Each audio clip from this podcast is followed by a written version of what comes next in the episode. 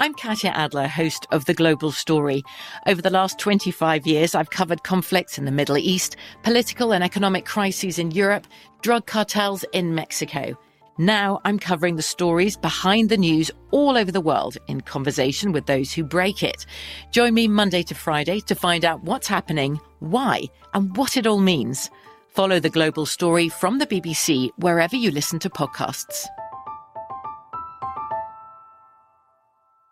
What's up? This your boy Lil Duval, and check out my podcast, Conversations with Unc, on the Black Effect Podcast Network. Each and every Tuesday, Conversations with Unc podcast feature casuals and in-depth talk about ebbs and flows of life and the pursuit of happiness. Unlike my work on stage, I tap into a more serious and sensitive side to give life advice and simply offer words of encouragement, yet remind folks to never forget to laugh. Every Tuesday, listen to Conversation with Unc, hosted by Lil Duval on the Black Effect Podcast Network, iHeartRadio app, or wherever you get your podcasts presented by AT&T. Connecting changes everything.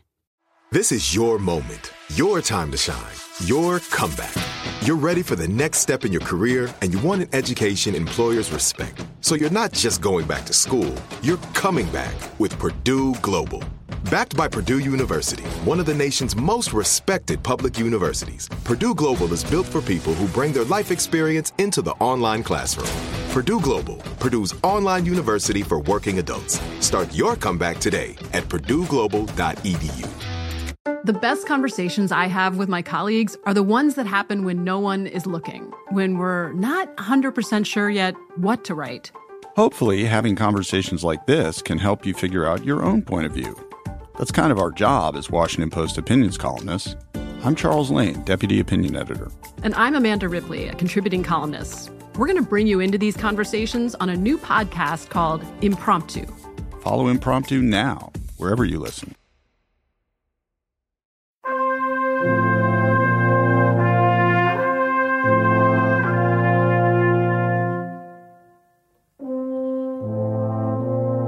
This is Lee Habib, and this is Our American Stories, the show where America is the star and the American people.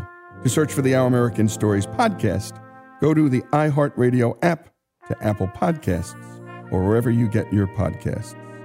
In 2014, Union Artillery Officer Alonzo Cushing was posthumously awarded the Medal of Honor. 151 years after the fact, here's Army Chaplain Major General Donald L. Rutherford to start things off with the invocation he gave at Cushing's Hall of Heroes induction ceremony, followed by Deputy Secretary of Defense Bob Work. Lord faithful God, there is glory for the brave fallen soldier. As we honor First Lieutenant Alonzo H. Cushing, we acknowledge that the passage of time has failed to darken the luster of a life lived and given in service to a proud and a grateful nation. On the fields at Gettysburg, the men he led fired the final shots that ensured both the victory in battle and the preservation of our sacred republic. We recognize that on the theater of combat which secures the eye and applause of history, our comrade performed his duty, just as we, his younger brothers and sisters, are expected to perform ours. Faithful unto death were the words written in stone by a proud and a grieving mother. In truth, his death was but a beginning. In your hallowed name we pray this day. Amen.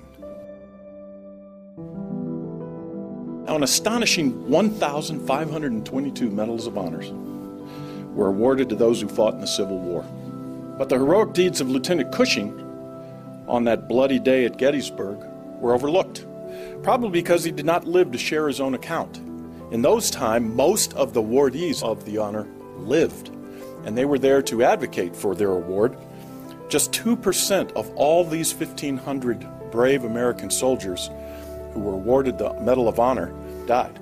I mean, it's understanding that Lieutenant Cushing's heroic deeds were kind of forgotten. So, 151 years later, which is the longest gap ever between the awarding of a Medal of Honor and the act of valor for which the medal was given, we finally have been able to address that mistake and honor him for the role that he played at such a decisive moment in that decisive battle in the Civil War.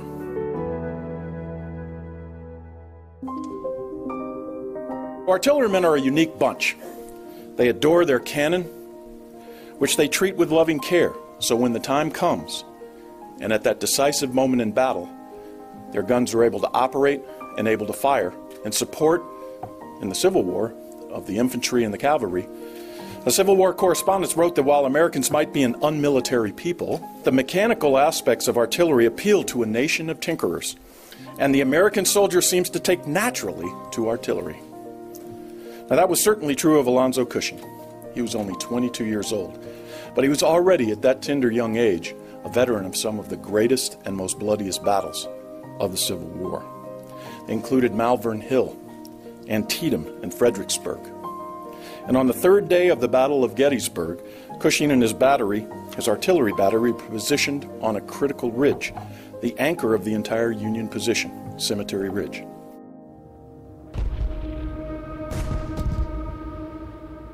For two days, General Lee's army battered itself against this line of brave Union soldiers, searching for a weakness. But the Northerners held firm, rushing reinforcements from one part of the threatened battlefield to the other. But on the morning of July 3rd, 1863, General Lee and his commanders took a look across that field and said it was time to try to force the issue. So he decided he would roll the dice, throw all of his fresh troops under General Pickett, and have them charge straight at the line on Cemetery Ridge. 12,000 men in gray began to converge on the Union defenses right where Lieutenant Cushing and his battery stood waiting.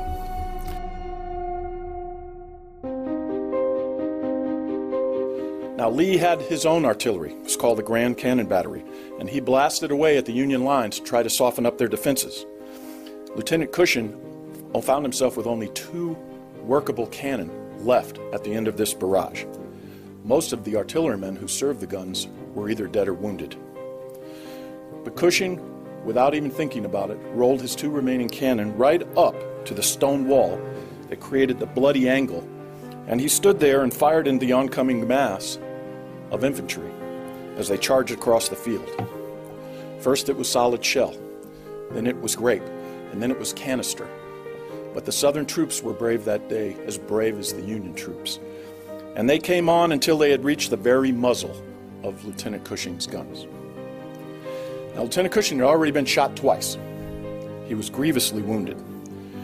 And his comrades said, Lieutenant, it's time for you to leave. We can take over from here. But like any truly dedicated artilleryman or any dedicated soldier, he refused to leave his guns. No, he said, I stay right here and fight it out or die in the attempt. Minutes later, the Confederate wave crashed over the position, and Lieutenant Cushing was cut down, and he joined the radiant fellowship of the fallen as Gettysburg veteran Colonel Joshua Lawrence Chamberlain, who himself won the Medal of Honor, so eloquently put it. And although he didn't know it, or his comrades didn't know it at the time, his valor was worthy of being awarded the highest medal that our nation bestows on its men and women even if it took a little time to do it.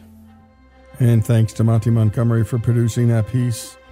And thanks to Army Chaplain Major General Donald L. Rutherford. And also Deputy Secretary of Defense Bob Work. The story of Alonzo Cushing, a Medal of Honor recipient, 151 years after the fact, and not a second too late. Here on Our American Stories.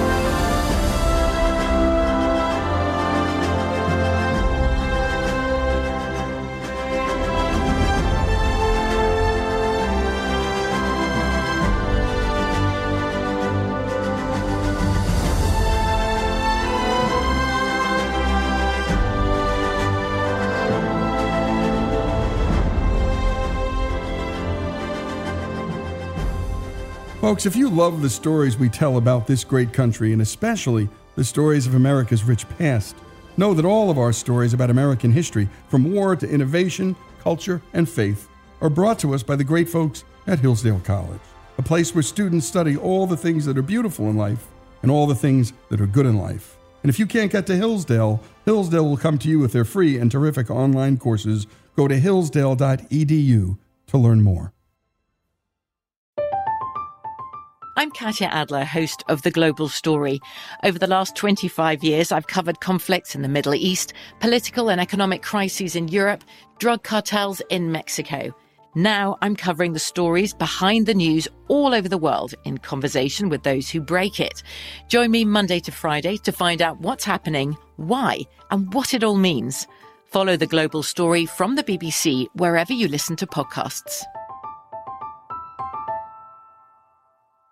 Xfinity has free premium networks for everyone this month, no matter what kind of entertainment you love. Addicted to true crime? Catch killer cases and more spine-tingling shows on A&E Crime Central. Crave adventure? Explore Asian action movies on Hi-YAH. Searching for something extreme? Check out skating, snowboarding, and more on Fuel TV Plus, the global home of action sports. And find crowd-pleasing bops on iHeartRadio's Hit Nation playlist. There's new free shows and movies to love every week. Say free this week in your Xfinity voice remote.